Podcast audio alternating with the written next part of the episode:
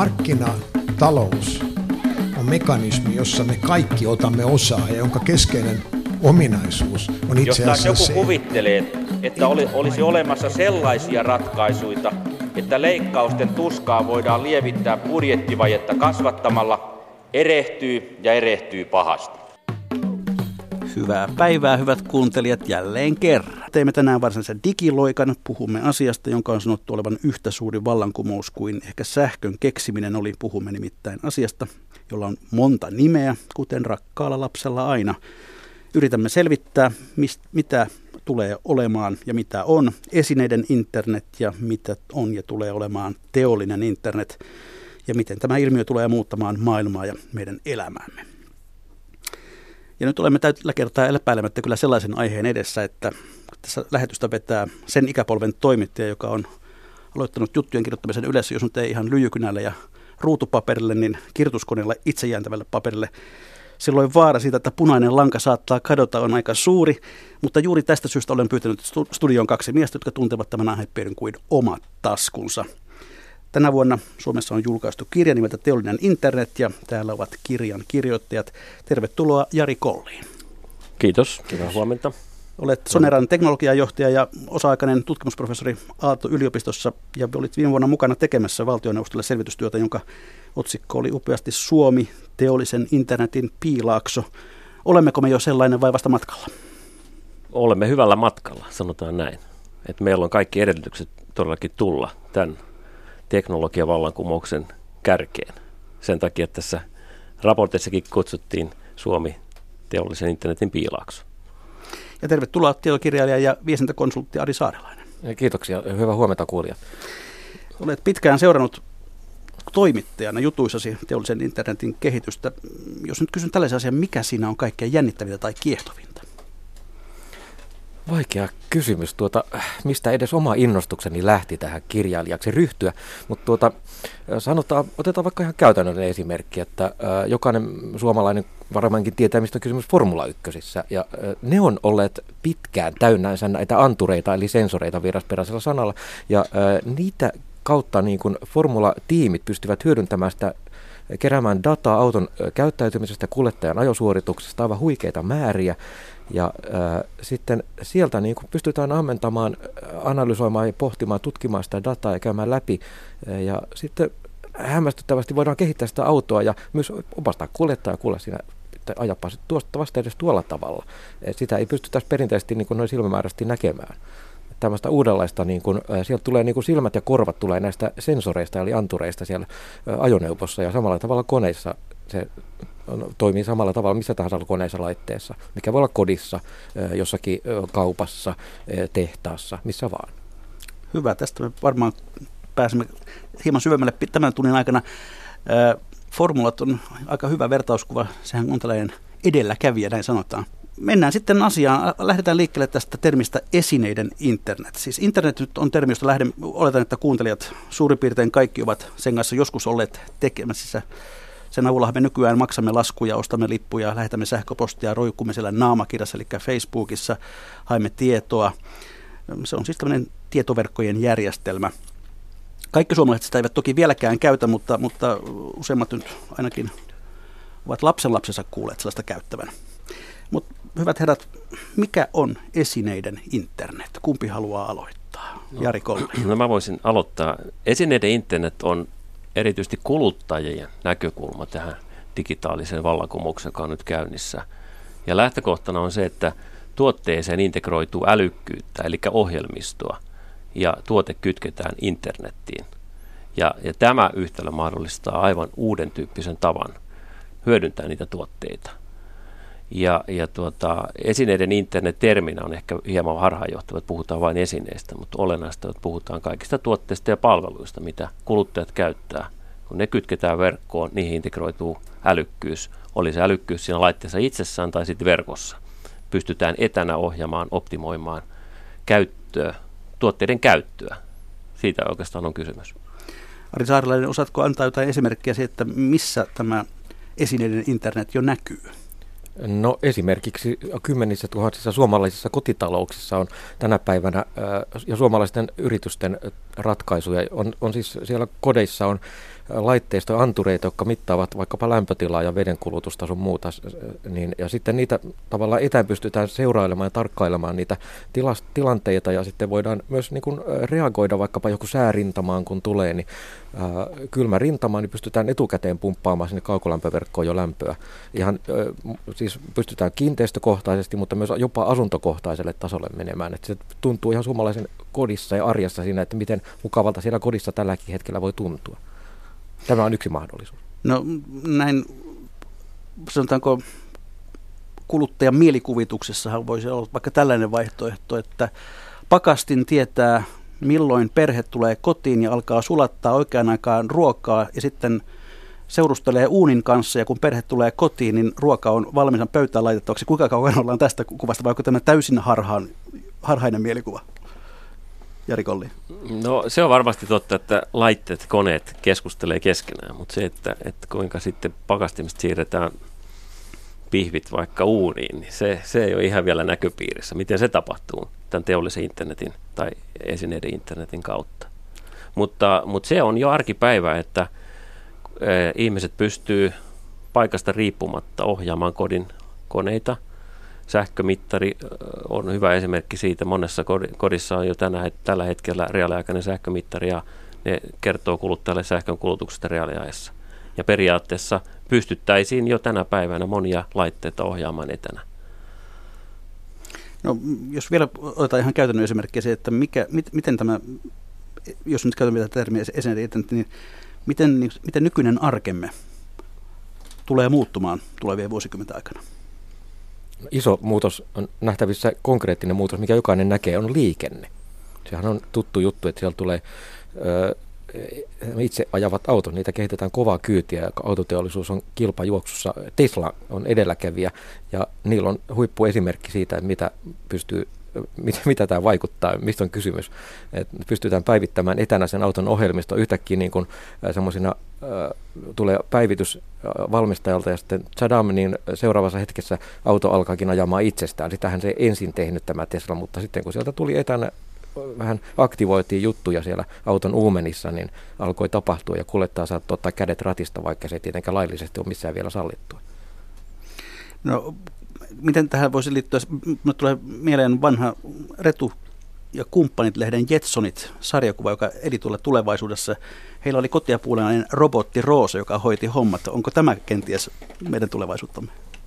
No siis, kyllähän tämä robotiikka liittyy hyvin läheisesti tähän esineiden internettiin, ja näitä tämmöisiä erityyppisiä robotteja, osa on ihan tämmöisiä ohjelmistorobotteja, joilla ei mitään fyysistä ominaisuutta, mutta sitten on kyllä näköpiirissä myös tämmöisiä ihan kodinhoitajarobotteja, jotka vois liikkua huoneistossa, ja otetaan nyt esimerkiksi pölynimureitahan on tänä päivänä jo sellaisia, jotka imuroi huoneistoa ihan tämmöisen ohjelmiston kautta. Ei tarvita mitään erillistä ihmistä siihen enää. Ja ruohonleikkureita. Ruohonleikkureita myös, kyllä. Eli olemme melkoisen muutoksen edessä. Mennään sitten tähän päivän varsinaisen messuun, eli tähän teolliseen internetiin, josta julkaisitte kirjan aiemmin tänä vuonna. Siinäkin on siis kyse siitä, että koneet ja laitteet seurustavat keskenään, mutta mitä muuta se tarkoittaa? Mitä on nimenomaan teollinen internet? No, teollinen internet on erityisesti yritysten näkökulma tähän murrokseen. Eli jos ajatellaan kuluttajan näkökulmasta, tämä laite kytketään verkkoon, ja se tuo tiettyä lisäpalvelumahdollisuutta. Mutta sitten jos mietitään se yrityksen näkökulmasta ja puhutaan teollisesta internetistä, eli yritys, joka mahdollistaa sen, että heidän tuotteitaan voidaan reaaliajassa optimoida, etäohjata ja tulevaisuudessa kenties tehdä paljon muutakin, niin mahdollistaa aivan uuden tyyppistä liiketoimintaa yrityksille. Jos tänä päivänä ja aikaisemmin yritysten fokus on ollut siinä, miten tuote toimitetaan loppuasiakkaalle, niin tulevaisuudessa se fokus tulee olemaan se, miten yritys auttaa asiakkaita käyttämään tuotetta reaaliajassa. Ja tähän teolliseen internetiin liittyy 4 tämmöistä perusominaisuutta. Ensinnäkin se on reaaliaikaista, että ihan pystytään reaaliajassa auttamaan asiakkaita. Esimerkiksi hammasharjan käytössä, miten asiakas käyttää sitä laitetta.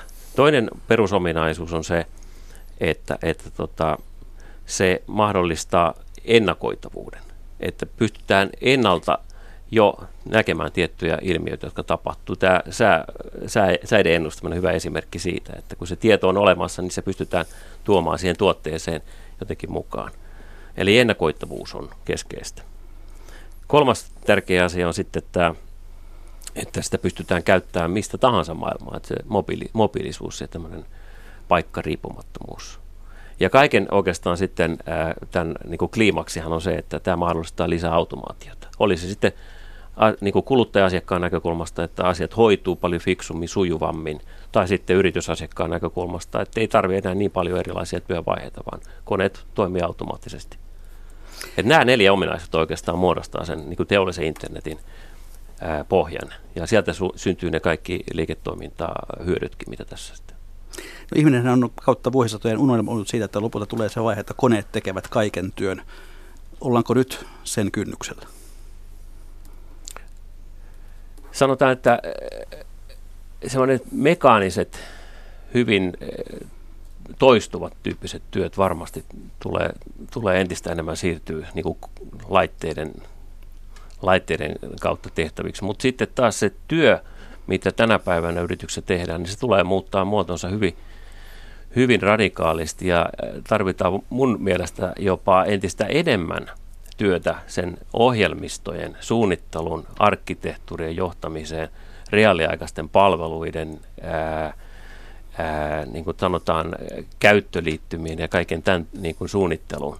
Eli työ muuttaa luonnetta ihan olennaisesti. Mutta mä en oikeastaan usko siihen teoriaan, että työmäärä vähenee, päinvastoin. Mä näen, että se työ tulee entistä älykkäämmäksi ja varmaan monelle henkilölle myös entistä motivoivammaksi. Ari Saarelainen. Niin, no tästä työn muuttumisesta ja ihmisen roolista tulee pakosta mieleen se, että puhutaan paljon siitä, että miten robotiikka, viime aikoina paljon puhuttiin, että robotiikka vie työpaikkoja. Onhan se näin, että tosiaan työpaikkoja kyllä varmasti ja työtehtäviä katoaa, mutta niiden tilalle tosiaan syntyy, niin kuin Jari sanoi, uudenlaisia tehtäviä. Mutta siinä on tietysti tämmöinen hyppäys sitten ja ongelma niille, ketkä joutuvat pakosta syrjään, koska ne työtehtävät hoitavat koneet ja ne tekee sen paljon paremmin ja laadulla ja ei niin kuin inhimillinen laadun heittely häviää. Että tavallaan siinä on merkittävä muutos, että tästä voi mennä 200 vuotta historiassa taaksepäin. Siellä keksittiin Ranskassa tämmöinen kaveri kuin Jacquard keksi silkin kutomakoneen. Ja se toimi muuten reikakorttiohjauksella. Se oli ehkä maailman ensimmäinen ohjelmoitava kone. Ja sitäpä seurasi sitten aikamoinen poru. Se syrjäytti silkin kutomien ammattikunnan ja koneet pystyi tekemään sen työn paljon paremmin ja kovemmalla työteholla. Niin, tämä on esimerkki siitä, mihin tässä mennään, mutta tämä tosiaan ei ole mikään maailman uusi asia maailmassa. Näin on nähty ennenkin tätä muutosta. Tämä on tapahtunut koko ajan. Niin, oikeastaan siitä saakka, kun teollinen vallankumous alkoi jo 1700-luvulla. Että tavallaan tämä on vain logista jatkumoa. Nyt tämä tietotekniikka tuo uusia mahdollisuuksia ja avaa niin kuin hyökätä uusia hyötyjä. Ennen kaikkea ne hyödyt pitäisi korostaa uhkien sijasta, koska mielestäni niitä hyötyjä, niin niitä on saatavissa rahassa mitattuna aika reippaasti, on arvioitu hurjia hyötyjä. Ja niitä siis jokainen työssänsä kohtaa niitä hyötyjä ja myös ihminen arjessa sitten asukkaana, kaupungissa, kodissa ja niin poispäin. Kun tässä nyt jonkin talousohjelmassa ollaan, niin itse asiassa seuraava kysymys olisikin ollut juuri tämä, että minkälaisia rahallisia arvioita siitä on, että millä tavalla kuinka paljon teollinen internet luo uutta kasvua ja minkälaista summista puhutaan? No, summista puhuvat erilaiset analyytikkoyhtiöt, aika hurjaakin summia esitetään, puhutaan sanotaan jostain 10 biljoonista ja tähän tapaan, niin se tuntuu jo huikealta summilta, että nämä on vähän ehkä ylioptimistisia osa näistä arvioista, mutta vaikeahan sitä sanoa tulevaisuuden kehityksestä, mutta jos miettii yksittäistä yritystä, niin millä tavalla se hyöty tuntuu, niin ehkä merkittävin asia on juurikin tämä ennakoitavuus, että ja huoltopalveluissa käytännössä se esimerkiksi näyttäytyy, että siellä niin kuin pystytään ennalta näkemään laitteiden kulumista ja vikaantumista ja sitten ei niin kuin tarvitse tehdä turhan takia niin kuin mennä huoltomiehen paikan päälle. Voi niin kuin tehdä ne huoltotehtävät periaatteessa jopa jo etänä, voidaan korjata joku ohjelmisto siellä, virhe siellä ja sitten myös niin kuin voidaan järkeistää sitä, millä tavalla huoltoja hallinnoidaan. Että jos vaikkapa kuluttaja tulee viestiä, että hei, autosi muuten tämä tarvitsisi huollon, kohta puoleen ennen kuin tämä joku osa täällä hajoaa. Ja samalla tavalla tehtaassa joku kone, niin pystytään ennalta saamaan se tieto siitä, että nyt täällä on huolto paikallaan ja siitä se rahallinen hyöty pikkuhiljaa syntyy. Se ei niin kuin synny yhdessä yössä yhdellä pamauksella, vaan sanotaan, se rahallinen hyöty syntyy monesta niin kuin virrasta, mutta se uudista palveluista, mitä tämä kaikki mahdollistaa, ne uudet palvelut on tavallaan, no voi olla niin, että joku iso yritys tänä päivänä voi huomata muutaman vuoden kuluttua, että hei, meidän liiketoiminta muuttuu ihan kokonaan, että se meidän entinen tulovirta muuttuukin täysin tähän uuteen palvelumaailmaan, jossa hyödynnetään tätä teollisen internetin ratkaisua. Hmm. No mikä on tehnyt mahdolliseksi sen, että juuri nyt tämä teollisen internetin läpimurto on tapahtumassa? Mikä on ikään kuin se... Mihin se nojaa, Jari Collin? Joo, tämä on hyvä kysymys. Kaikkihan puhuu tänä päivänä digitalisaatiosta. Jos mietitään digitalisaatioa, niin tämähän on pitkä polku, joka alkoi jo 50-luvun loppupuolella, kun tietokoneet keksittiin. Sitten pikkuhiljaa koko televerkko alkoi digitalisoitumaan. 80-luvulla voidaan jo sanoa, että oli televerkot pitkälle digitalisoitu. Sitten syntyi internet ja nyt kaikki puhuu niin kuin digitalisaatio aivan niin kuin uutena ilmiönä. Mutta oikeastaan kysymyshän on nyt siitä, että tämä tietotekniikka tulee osaksi tuotteita, myytäviä tuotteita ja palveluja. Siitä on niinku kysymys primääristi, niin kuin jo puhuttiin. Ja miksi juuri nyt?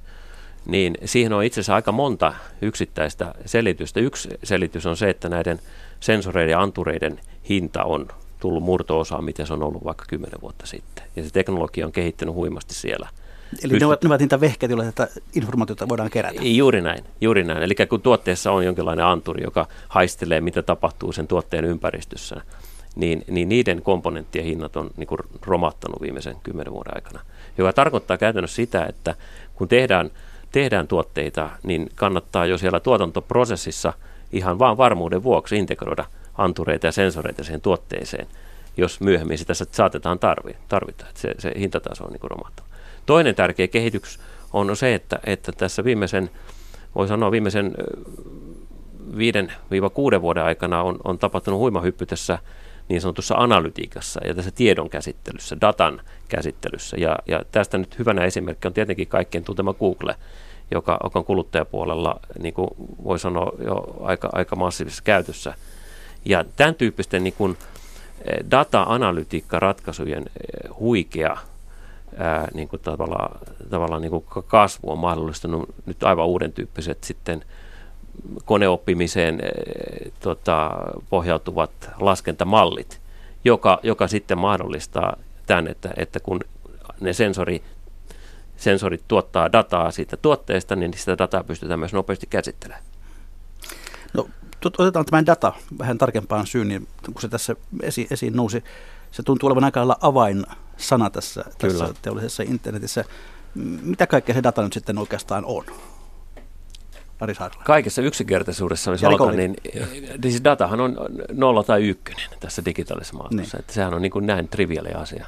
Mutta se, mikä tässä nyt on se kaikista olennainen asia, on se, että me pystytään näiden antureiden kautta keräämään sitä tietoa siitä tuotteen ympäristöstä tai tuotteen käyttöominaisuuksista tai asiakkaan kokemasta palvelusta sen tuotteen ympärillä. Et sehän on niin kuin tässä se lähtökohta. Ari Saarelainen. Niin se data juuri on tällaista periaatteessa sensori- tai anturidataa, ja siellä niin kuin on tietoa vaikkapa koneen lämpötilasta, sijainnista, jostakin kierrosluvusta moottorissa ja tämän tapasta informaatiota. Ja sitten se kerätään se tieto sitten jonnekin verkkoon netin kautta jonnekin palvelutietokantaan ja sitten sieltä siinä se tallennetaan ja sitten se on lukuisia erilaisia koneoppimiseksi sanottuja työkaluja, joilla sitten tätä dataa sitten peuhotaan ja tongitaan ja etsitään sieltä niitä havaintoja ja etsitään ehkä poikkeamia siitä, että tämä on normaali koneen toimintatapa ja sitten ne tulee poikkeamaan, sitten tulee hälytys ja siitä sitten lähtee liikkeelle joku sellainen huoltoketju esimerkiksi. No siinä vaiheessa, kun maailma on täynnä sensoreita, jotka keräävät dataa, niin mihin se kaikki oikein mahtuu? Mihin sitä varastoidaan, Ari Saarelainen? No se ei ole minkäänlainen ongelma, että tänä päivänä datan massat tuolla kasvavat ihan hirvittäviä määriä eksponentiaalisesti, mutta tavallaan näitä tietojen käsittelykonesaleja syntyy, ja niitä on ihan valtavat kapasiteetit, suorituskyvyt siellä löytyy, että siinä en näe mitään pullonkaulaa. Että sen sijaan pullonkaula ei voi sitten tulla jossain muualla. Että ison pullonkaula on se ihmisen pullonkaula. Mm. Että tavallaan millä tavalla ihminen ja jossakin yrityksessä pystytään käsittelemään sitä informaatiota, jota virtaa niin valtavia määriä, että saadaan sieltä kirkastettua ne oikeat johtopäätökset. Tavallaan ideana on se, että pystytään tekemään oikeat päätökset oikeaan aikaan juuri tämän datan ansiosta, mutta se on vaarana koko ajan, se hukutaan siihen dataan. Sen takia se täytyy niin kuin rakentaa, vaikka ohjelmistojen ihmisten, ammattilaisten täytyy rakentaa huikeita käyttöliittymiä, jotka palvelee sitä loppukäyttäjää niin, että se oikealla hetkellä pystyy reagoimaan, että hei, nyt täytyy toimia, taikka näin, että nähdään joku suunta, mihin ollaan menossa, ja pystytään sitten sen perusteella ehkä ruuvaamaan sitä palvelua uuteen uskoon. No, joidenkin selvitysten mukaan tätä nykyisen olemassa olevaa dataa hyödynnetään ehkä prosentti siitä, mitä on olemassa. Kyllä. Kannattaako tällaista määrää dataa kerätä, jos ei sitä osata hyödyntää? Ja mitä tällä asialla pitäisi tehdä, Jari Collin? Joo, se on todellakin näin, että vain pieni osa datasta, jota kerätään, niin pystytään hyödyntämään. Tästä on hyvä esimerkki niin kuin paperiteollisuudessa, metsäteollisuudessa, kun on paperikone, joka tuottaa joka ikinen millisekunti lukemattomista tuhansista sensoreista informaatiota. Ja vain pieni osa siitä datasta pystytään sitten valvomoissa niin kuin jollakin tavalla hyödyntämään. Mun mielestä se ei ole ollenkaan vaarallista, että sitä dataa kerätään, vaan meillä on todellakin, niin kuin Ari tuossa mainitsi, niin kuin konesaleja ja ne kapasiteetit kasvaa koko ajan. Mutta olennaistahan on se, että miten siitä datasta käännetään informaatio, jolla on jonkinlainen merkitys. Ja siihen liittyy nyt tämä analytiikka. Ja onneksi Suomessa nyt on syntynyt paljon tämän tyyppistä osaamista. Meillä on paljon startuppeja, joissa niin kuin lähtökohtana on, että parannetaan analytiikkaa ja synnytetään datasta informaatio. Ja sitä kannustan tekemään myös kaikissa yrityksissä, että koittaa niin kuin löytää olennainen tieto siitä datasta. Ja sitten kun se informaatio on olemassa, sekään ei vielä riitä, vaan sehän täytyy sitten hyödyntää liiketoiminnassa. Ja sitten tullaan niin kuin lähemmäs sitä sovelluskerrosta, että mitä tätä informaatiota voi sitten hyödyntää esimerkiksi kunnossapidossa tai miten sitä voidaan tehdä uutta liikevaihtoa uusien palveluiden kautta.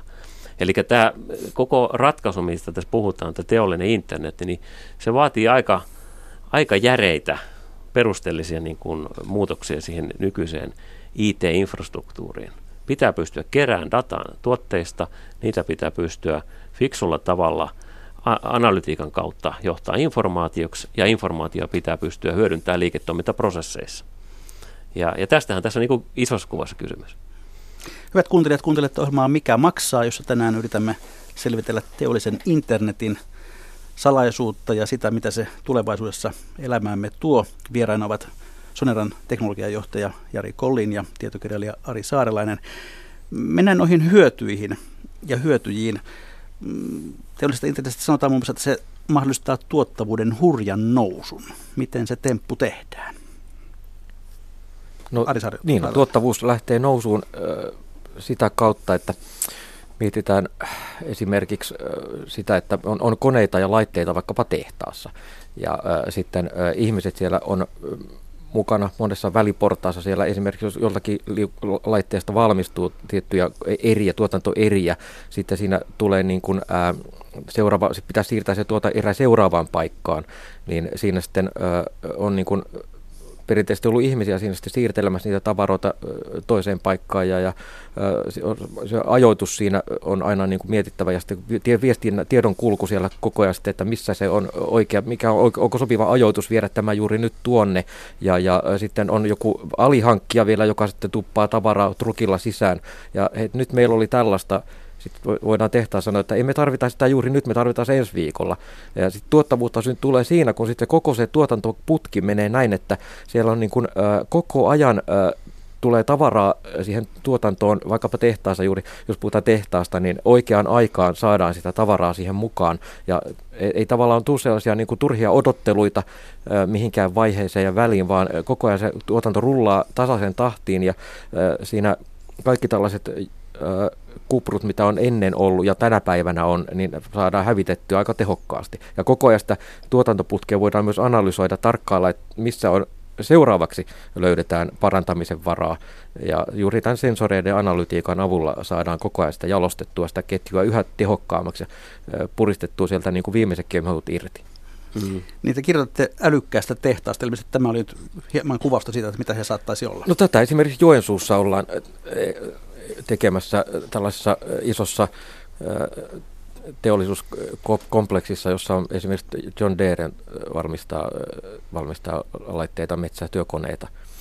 Että tällaista älykästä tehdasta siellä ollaan virittämässä pystyyn ja ollaan jo niin kuin, muuallakin Suomessa esimerkiksi löytyy pienempiä yrityksiä, jotka tekee tällainen firman nimeltä Orfer, joka tekee ihan maailmalle toimittaa koneita ja Orimattilasta, ja siellä sitten on niin kuin tuotantolinjoja, joita viedään vaikkapa elintarviketeollisuuteen esimerkiksi, ja sitten siellä niin kuin pyritään omaa tehdasta tällä hetkellä ensin laittamaan siihen kuosiin, että se tulee tavara hyvin, ja sitten asiakkaille viedään sitten samalla tavalla tätä ratkaisuja, sitten he pystyvät niin sitten pikkuhiljaa kehittämään sitä omaa järjestelmää niin, että se on mahdollisimman tehokas. No onko ihana tavallaan sitten Jari Collin se, että siellä on älykäs tehdas on siis sellainen, missä koneet ohjaavat toisiaan? Onko siellä enää ihmisiä?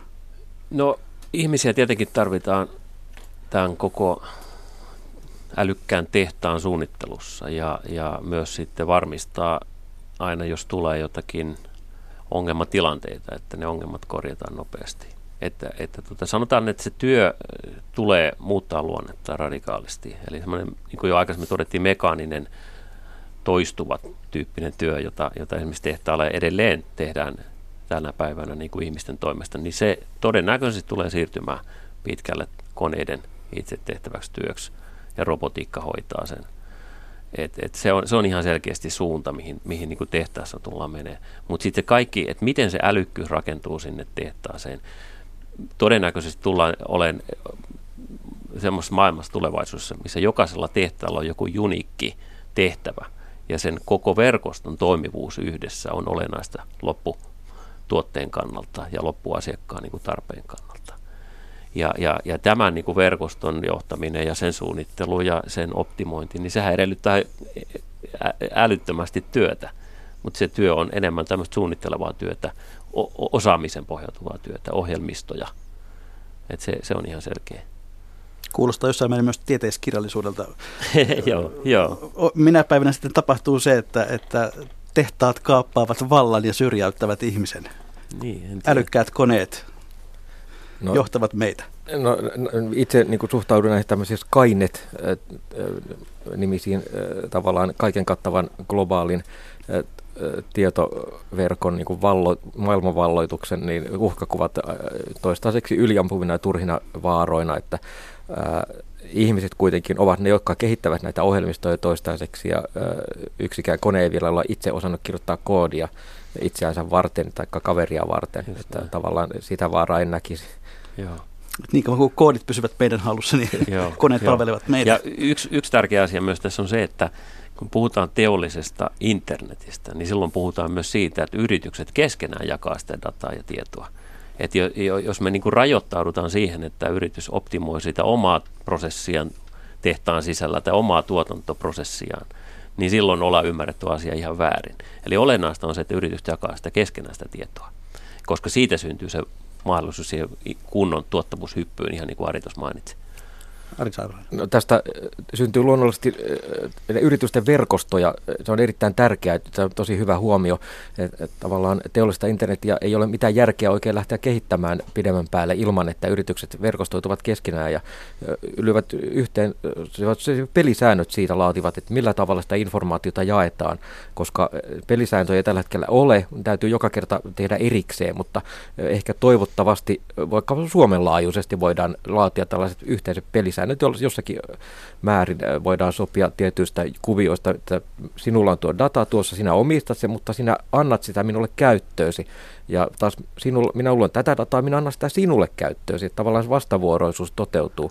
Ja sitten syntyy tällaisia, niin kuin, totta kai eriarvoisissa asemissa olevia on joku yritys, joko suuri, sitten on pienempiä, mutta periaatteessa tämmöinen yhteisen verkoston muodostama ekosysteemi antaa semmoinen tasapuolisen kuvan aseman kuitenkin kaikille toimijoille. Ja pienikin voi hyötyä sen ison informaation innovaatiosta ja kehittää uusia palveluita, joita se taas sitten voi myydä muille asiakkaille. Verkostoituminen on siis yksi epäilemättä tärkeä asia, mutta miten muuten liiketoimintamallit tulevat muuttumaan? Mikä muuttuu olennaisemmin verrattuna nykyiseen? Jari Collin. No se olennaisin muutos tulee olemaan siinä, että yrityksen fokus siirtyy siitä tuotteen kertaluontoisesta toimittamisesta asiakkaalle siihen, että yritys auttaa asiakkaita sen tuotteen käyttövaiheessa. Aivan niin kuin tuossa alussa todettiin tämä formula-esimerkki. Se on hyvä esimerkki siitä, että se reaaliaikainen data mahdollistaa sitä, että Kimi Räikkönen ajaa entistä fiksummin sen kisan koko läpi. Eli tämä on se olennainen muutos. Eli siirrytään niin kuin tavallaan entistä lähemmäs tämmöistä reaaliaikaista liiketoimintamallia, siirrytään entistä vahvemmin palveluvetoisiin liiketoimintamalleihin. Ja silloinkin tullaan isoihin kysymyksiin muun muassa siitä, että kuka ne laitteet omistaa. Ei se tarvitse olla asiakas, joka omistaa ne laitteet. Se voi olla se itse asiassa laitetoimittaja, joka omistaa, kunhan vaan se käyttöoikeus on sitten loppuasiakkaalla. No, suomalaisesta suurfirmasta Koneen menestyshän taitaa jossain määrin nojata juuri tähän, että paitsi että myydään hissi, niin myydään myöskin sitten se ylläpito ja huolto. Joo, Kone on hyvä esimerkki siinä, miten on jatkuvasti osannut tavallaan kehittää liiketoimintaa kohti asiakkaiden hallintaa ja huolto ja kunnossapito taitaa olla kaikista suurin liiketoiminta-alue tänä päivänä Koneella. On muitakin hyviä esimerkkejä Suomessa. Kone Cranes on muun muassa yksi edelläkävijä tässä teollisen internetin hyödyntämisessä. Se, miten nostureista kerättävä informaatio on osattu hyödyntää esimerkiksi satamaoperaattorin prosessin optimoinnissa, on hyvä esimerkki. Ponsse on suomalainen hyvä esimerkki ja on moni muukin. Käydään läpi, tuossa kirjassakin käyttää läpi hieman tämmöisiä soveltavia toimialoja siitä, että miten tämä teollinen internet niitä muuttaa, niin jos lähdetään vaikka vähittäiskauppaan, mitä kaikki käymme kaupassa, miten kauppa muuttuu, Ari Saarelainen? No itse olen niin kuin koko ajan sillä kannalla, että odotan, että minä päivänä syntyy sellainen ratkaisu, joka estää sen, että asiakkaalle ei myydä koskaan ei-oota, vaan asiakas tulee katsoa vaikka jo kotona, tekee ostoslistan älypuhelimen sovelluksella ja laittaa sinne mitä tarvitsee, se voi olla aika kirjavaa juttu, voi olla joku rautakauppatuotekin siellä ruokia mukana, sitten sovellus ilmoittaa, tuossa on kauppa lähipäin sinua, jossa on tämä kaikki.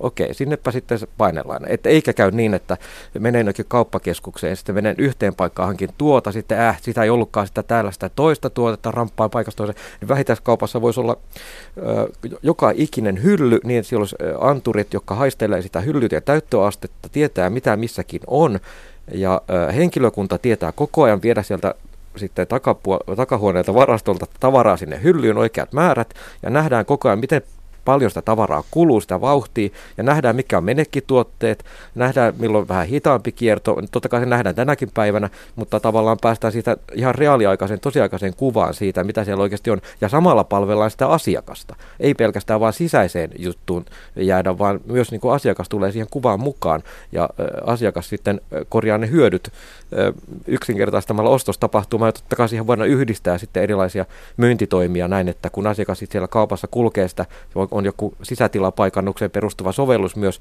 ja tekee ostosreitin sulle siihen laitteeseesi, niin sitten voi samalla myös heittää, että hei muuten, että olet tavannut ostaa tuota kirjolohta, se on nyt tarjouksessa, painoppa kalatiskin kautta.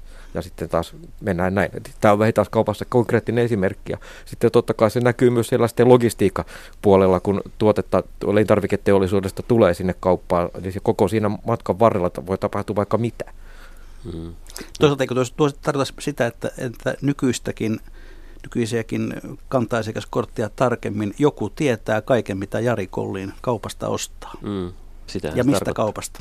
Sitähän se tarkoittaa, ja itse asiassa tänä päivänä on se tieto olemassa. Ja jotkut pystyy sitä tietoa hyödyntämään, ja niin kuin omassa liiketoiminnassa joillakin taas sitten on niin kuin vaikeuksia sen tiedon hyödyntämisessä, ja sitten tulee kaikenlaisia vääriä niin kuin tulkintoja ja käsityksiä. Eli siinä me tullaankin just tähän, että miten kaupassa tai oli se mikä tahansa yritys, miten he on rakentanut omat tietojärjestelmänsä, että sitä dataa pystyy hyödyntämään reaaliajassa. Ja siinä se analytiikka pelaa keskeistä roolia. No metsäteollisuus on se, mistä Suomi on tupannut elämään. Mitä siellä tapahtuu tämän teollisen internetin myötä, Jari Collin? No itse asiassa siellä tapahtuu aika paljonkin, eli mullahan on se tausta, että mä oon ollut tässä viimeisen 2,5 vuotta hyvin aktiivisesti metsäteollisuudessa. Stora Enson tytäryhtiö Efora, joka tekee kunnossapitoa Suomen tehtaille, niin oli työnantajana, ja siellä on tehty todella paljon teollisen internetin ympärillä.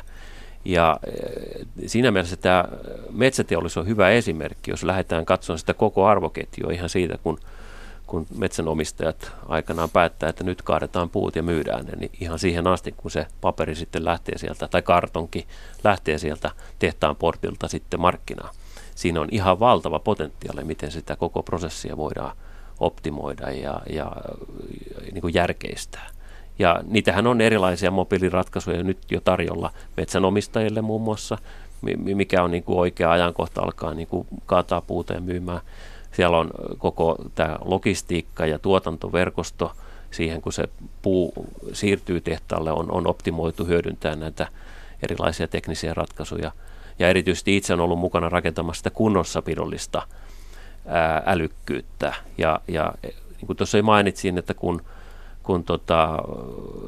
koneet käy ja dataa syntyy, niin miten sitä dataa voi hyödyntää ennakoivassa huollossa?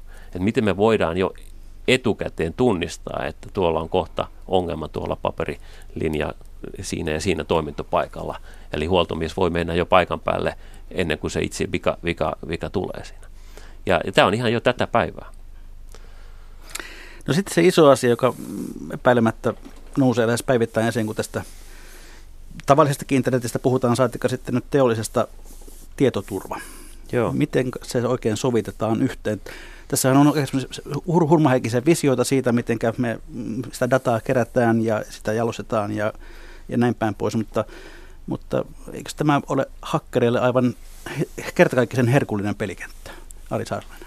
No todellakin on esimerkkejä ja löytyy Saksasta jo eräs joku metallitehdas, sitä ei tarkemmin ole tiedossa, mikä se oli, mutta tietysti terästehdas tiedetään ja siellä niin kuin onnistuivat jotkut hyökkääjät tunkeutumaan järjestelmiin niin, että ilmeisesti miljoonien eurojen arvoinen joku laitteisto ehkä hajosi tässä hyökkäyksen seurauksena, mutta tämähän toimii varoittavana esimerkkinä ja tavallaan ei tarvitse niin kuin lähteä siitä, että tämä toistuisi koko ajan. Niitähän muuten olisi niitä esimerkkejä meillä käsissä jatkuvasti, mutta oleellista on se, että tämä tietoverkot pystytään kyllä suojaamaan. Se vaatii työtä, se vaatii erityisosaamista ja sitä Suomessa onneksi on aika mahtavasti tarjolla ja nyt on näitä kuluttajapuolelta nähty paljon esimerkkejä, joita valvontakameroita viime aikoina. On isoja tämmöisiä palvelunestohyökkäyksiä, niiden avulla pystytty tekemään sitten muualle internettiin. Mutta nämä on niin kuin semmoisia huonoja, halpoja laitteita olleet ja tavallaan ei tarvitse siitä niin kuin säikähtää niin hirveästi, kun siirrytään oikeasti niin kuin ammattimaisiin järjestelmiin, jossa on niin kuin tavallaan se kaikki järjestelmät, tietoliikenne pystytään suojaamaan hyvin pitkälle ja siellä on omat tiukat prosessinsa sille, miten tarkistetaan se, että se ohjelmakoodi esimerkiksi ei sisällä reikiä, joihin pystyy hyökkääjä sitten tarttumaan. Et se on tavallaan niin kuin, tämä on valtava vakava ongelma ja on se teollisuudessa niin kuin hirvittävän kalliita laitteita, jotka on vaarassa periaatteessa, mutta monesti nämä verkot on aika tavalla eristettyjä siitä normaalista internetistä, että siellä on tiettyjä kytkentöjä löytyy, ne täytyy sitten suojata erittäin tiukasti ne tietyt rajakohdat, missä nämä kohtaavat nämä eri verkot. Joo, mä näkisin just näin, että tämä tietoturva on varmaan se kaikista isoin uhka monelle yritykselle lähteen aktiivisesti tähän teollisen internetin maailmaan, mutta se on kuitenkin uhka, joka voidaan välttää, jos tiedetään, mitä tehdään. Eli tänä päivänä, niin kuin tuossa Ari mainitsi, meillä on Suomessa hyvää osaamista tällä alueella, että sitä osaamista hyödyntää, niin en mä näe kyllä mitään syytä, miksei uskaltaisi lähteä, kunhan vaan tietää, mitä tekee. Mutta se pitää ottaa todella vakavasti se uhka. Sitä ei voi väheksyä. Niin jotkut kriitikot ovat sitten taas tuolta sanoneet, että liian tiukka suhtautuminen tietoturvaan, niin se kuristaa koko teollisen internetin hyödyt. Niin. Voiko näin käydä? Ja siis ihan varmasti itse asiassa näinhän tässä nyt on jo käynyt, että jos mietitään, minkä takia kaikki nämä niin sanotut digitalisaatiosovellukset tänä päivänä on kuluttajavetoisia.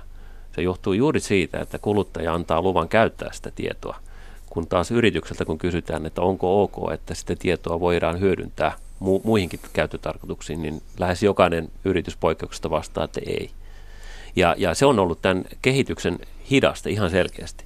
Et sen takia, kun mä oon itse asiassa paljon miettinyt siitä, että minkä takia nämä uudet digitalisaation sovellukset on kaikki kuluttajalähtöisiä sovelluksia, niin se liittyy just tähän tietoturva-asiaan. Eli kuluttajalle se ei ole niin tärkeää, että onko se minun tieto nyt sitten saatavilla kuin toisenkin firman käytössä. Mutta sitten kun puhutaan firman datasta, niin ei ole sellaista tietohallintojohtajaa, joka sanoo, että ei sillä ole merkitystä.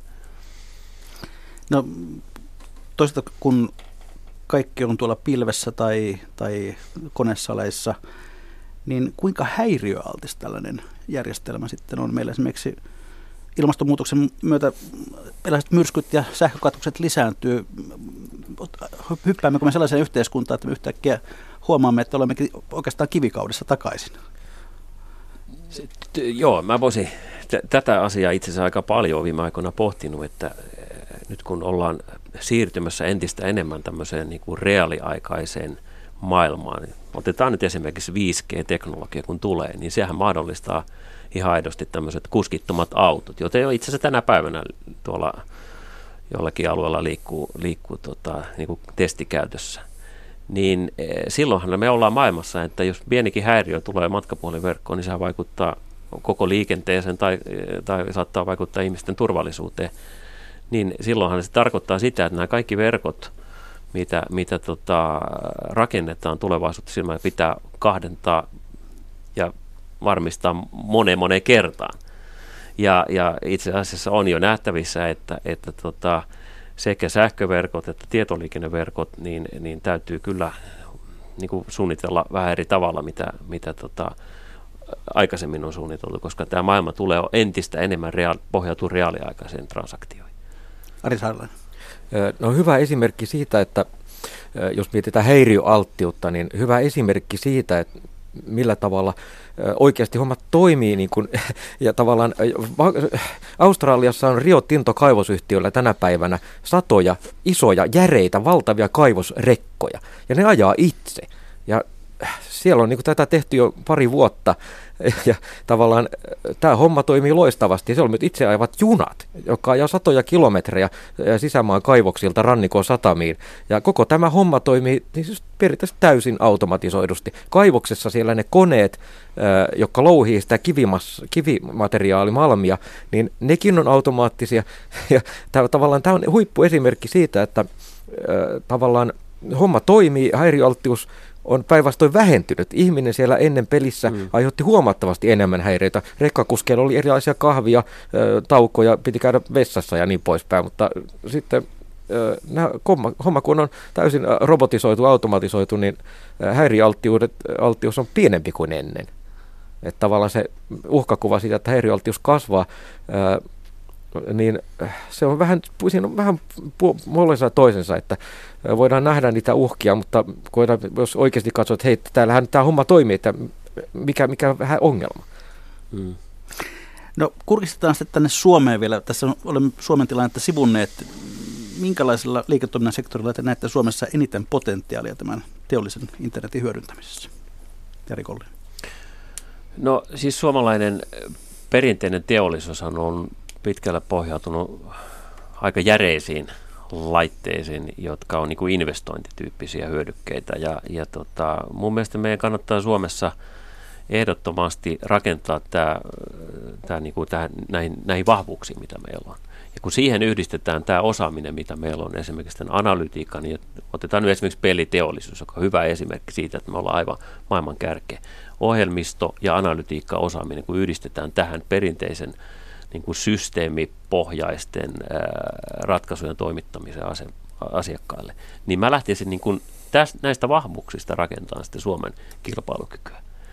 Ja mun mielestä meillä on jo hyviä esimerkkejä. Tässä on muutamia yrityksiä mainittu, ja se, mikä on erittäin ilahduttava nähdä Suomessa, on nämä kasvavat startup-määrät. Ja itse olin mukana Slash-tapahtumassa muutama viikko sitten, niin täytyy sanoa, että me ollaan kyllä aivan poikkeuksellisessa tilanteessa Suomessa, että me pystytään näin paljon luomaan uusia innovaatioita näin niin kuin pienessä maassa, että meillä on kaikki edellytykset ihan oikeasti nousta niin kuin maailman kärkeen tässä. Ari Saarelainen. No itse ottaisin yli toimialan rajojen sen idea juuri, että ohjelmistot on se suuri mahdollisuus riippumatta siitä, mikä vaikkapa vientiteollisuuden ala on kyseessä. Että tavallaan siellä on juuri nämä investointitavarat on Suomen viennissä muodostaa hirvittävän suuren osan, mutta ne on aina alttiita erilaisille kansainvälisille suhdannevaihteluille. Mutta sen sijaan, kun sitten puhutaan vaikka palveluista, niin se asiakashan tarvitsee sitä palvelua kaiken aikaa. Ei se voi niin kuin lähteä siitä, että tässä on tämä laitteiston huoltopalvelu. Annetaanpas pistää se poikki nyt 8 vuodeksi, annetaan huoltojen olla, koska nyt on tiukka tilanne. Ja se voi sitten päättää, että nyt ei osteta tätä uutta laivaa, koska siihen menee niin julmasti rahaa. Mutta se huolto on tavallaan sellainen tasaista rahavirtaa tuo koko ajan sille suomalaiselle yritykselle. Ja sitten se palvelu, mitä se pystyy toimittamaan, oli se mikä ala tahansa. Mm. Joo, toi on tärkeä huomio. Siis ehdottomasti me siirrytään vahvemmin ja vahvemmin tämmöiseen palveluvetoiseen liiketoimintaan. Ja se liiketoimintamalli muuttuu entisestään enemmän siihen niin kuin asiakaslähtöiseen palveluvetoiseen liiketoimintaan. Et vaikka siellä on taustalla se järeä kone tai laite, niin kuin otetaan koneen hissi tai Kone Cranesin nosturi tai Wärtsilän moottori, niin se palvelu, joka rakentuu sen päälle, tai sen rinnalle on se juttu, jolla me pystytään tätä meidän kilpailukykyä nostamaan maailmalla. No tuon jotenkin kirjan rivien välistä olen meillä lukevinen sitä, että olette osin myöskin huolestuneita siitä, että täällä ei ihan kaikkialla ymmärretä vielä sitä, että mihin tässä pitäisi nyt ryhtyä. Ajatellaan liian perinteisesti tästä tuotannosta. Kuinka suuri uhka se on meidän tulevaisuudelle, että tavallaan kun näin on tehty tähänkin asti, niin tehdään jatkossakin. Sanotaan niin, että ihan muutaman viime vuoden aikana mun mielestä me ollaan niin kuin päästy eteenpäin näissä asioissa, mutta me ollaan ehkä oltu tässä 2010-luvun niin kuin alkupuolella vähän tämmöinen perässä hiihtäjä, että ollaan katsottu mitä maailmalla tapahtuu ja sitten seurataan ja apinoidaan muita. Mutta nyt ihan selkeästi tässä on tapahtunut tämmöinen murros, että me ollaan lähdetty aktiivisesti kokeilun, kulttuurin kautta rakentamaan uusia innovaatioita. Et siinä mielessä mä näen kyllä nyt tilanteen huomattavasti valosampana kuin vielä sanotaan 5 vuotta sitten. Ja meillä on todellakin kaikki edellytykset tehdä sitä. Meillä on osaamista, meillä on kokemusta tältä alalta. Meillä on niin kuin kaikki elementit niin kuin yhdistää näitä meidän voimavaroja yhteen ja lähteä sitä tekemään. No hieman villejä visioita. Katsotaan vaikka tuonne 20 vuoden päähän. Miten teollinen internet on muuttanut maailmaa? Mikä on se ehkä sellainen, mitä me emme vielä aavistakaan? Mistä te unelmoitte alan miehinä? No mä toivoisin niin, että jos katsotaan esimerkiksi yritysten näkökulmasta, niin suomalaiset yritykset ja yritykset yleensäkin niin tekee entistä kannattavampaa liiketoimintaa, joka on palveluvetoista, joka pohjautuu siihen niin kuin reaaliaikaisuuteen. Kuluttajan näkökulmasta mä näen maailman, että arjen askareet hoituu huomattavasti sujuvammin, helpommin. Eikä aikaa tarvitse käyttää niin paljon siihen, että käynkö kaupassa nyt vai koska ja kun lähdenkö nyt millä kulkuvälineillä liikkeelle, vaan kaikki niin kuin liikenne, arjen rutiinit niin kuin kaupassa tai pankki ja kaikki tämmöistä niin kuin toimii entistä nopeammin ja sujuvammin. Et ihmisellä jää aikaa niin kuin muihin asioihin kuin tähän niin kuin arjen pyörittämiseen. Näin siis Jari Collin, että Ari Saarelainen. No unelma on ihan samanlainen minullakin, että arjen helpottuminen siellä kuluttajilla ja sitten yrityspuolella huomattavasti parempi tuottavuus ja sitten aivan uudenlaiset ratkaisut, mitä koko yritykset voivat muuttaa niin kasvojansa aivan täysin, että se on niin kuin huikea mahdollisuus, joka nyt täytyy kyllä hyödyntää ja näin paljon mahdollisuuksia, että näin oikeasti myös Suomessa käy. Että tavallaan tätä ei vaan saa päästää nyt ohitse käsistä karkaamaan tätä tilaisuutta, ei pidä päästää Ruotsia ohi, joka mielestäni on kyllä vielä Suomesta jäljessä. Suomessa on nyt jäljessä tässä asiassa. Nobelisti Bengt Holmström sanoi tässä ohjelmassa jokin aika sitten digitalisaatioon liittyen, että olemme kaikki suuren tuntemattoman edessä. Tulee olemaan paljon suuria voittajia, mutta tulee olemaan myös paljon suuria häviäjiä. Mutta keitä he ovat, emme sitä tiedä vielä. Miten kommentoitte? No, voittajia on tässä jo mainittu muutama nimi, jotka mielestäni on voittajia suomalaisessa yritysmaailmassa. Voitto syntyy sitä kautta, että rohkeasti nyt lähdetään kehittämään näitä uudenlaisia palveluita, ratkaisuja ja ei turha tässä niin kuin on pidä käsiä pyöritellä ja katsoa, mitä maailma tekee, vaan olla edellä tässä Aasiassa, kovaa kyytiä, Kiina, Japani, Korea menevät, mutta siellä on omat kulttuurisetkin ongelmansa ja meillä on Suomessa hyvät mahdollisuudet myös mennä Saksasta ohitse, jossa on myös omat kulttuurisetkin ongelmansa. Tavallaan saksalainen insinööri on huipputaitava, mutta siellä on saksalaiset yritysten keskinäinen kulttuuri on hiukkasen sellainen kyräilevä tietyllä tavalla, että tavallaan Suomessa pystytään pienenä maana ehkä puhaltamaan yhteen hiileen ja sitä kautta nousemaan niin kuin tavallaan maailman kärkeen tässä. Joo. Sitten pari poimintaa täältä lähetysikkunasta. Pekka Iitä huolestuttaa järkevän laitteen keräämän tiedon ulkopuolinen ja kontrolloimaton käyttö, markkinointi, käyttäjäprofilointi ja muihin tarkoituksiin. HKM toteaa, että työ ei tekemällä lopu, vaan lisääntyy. Puute on yritteliäisyydestä. Lörpötin toteaa, että digitalisaation ja automaation luoman tuottavuuden kasvu hyöty valuu osinkoina omistajille ja pääomat kasaantuvat yhä harvempien käsiin. Ja Elbe arvelee, että hakkeri sulattaa pakastimessa ja pistää imurin ynssäämään yötä päivää, kun olet lomalla. Ja sitten, hyvät kuuntelijat, olemme jälleen siinä kohtaa lähetystä, että on perinteisten viikon talousvinkkien ja talousviisauksien aika. Jari Collin, sinä saat aloittaa. Jaha. No en tiedä, kannattaako kenenkään kuunnella näitä mun talousvinkkejä, ei ole mikään asiantuntija näissä asioissa. Vastuukuulijalla. Mutta täytyy sanoa nyt eilen, kun kuulin, että USA:n keskuspankki nostaa korkoa ja todennäköisesti ensi vuonna vielä tulee 3 kierrosta lisää.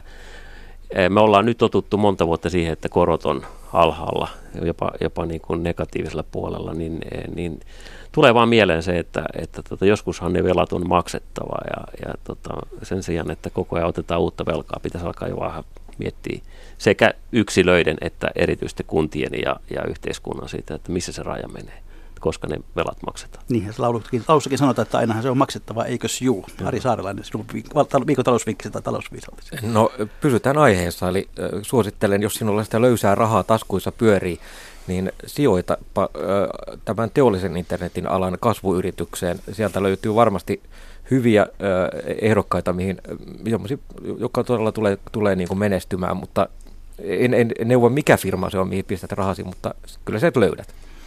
Ja viikon yleisövinkki on nimimerkiltä Teräsmummo, joka kirjoittaa näin. Jos vain on varaa, oma tietokone kannattaa uusia määrävälein. Vaikka uudet järjestelmät vanhaa ihmistä aina kauhistuttavat, niiden opettelu vaikka väkisin tekee aina hyvää myös pääkopalle. Eipähän pääse jälkikasvukaan silmille hyppimään. Kiitoksia Jari Collin, kiitoksia Ari Saarelainen, kiitoksia hyvät kuuntelijat. Mikä maksaa? Sitä ihmetellään jälleen viikon kuluttua.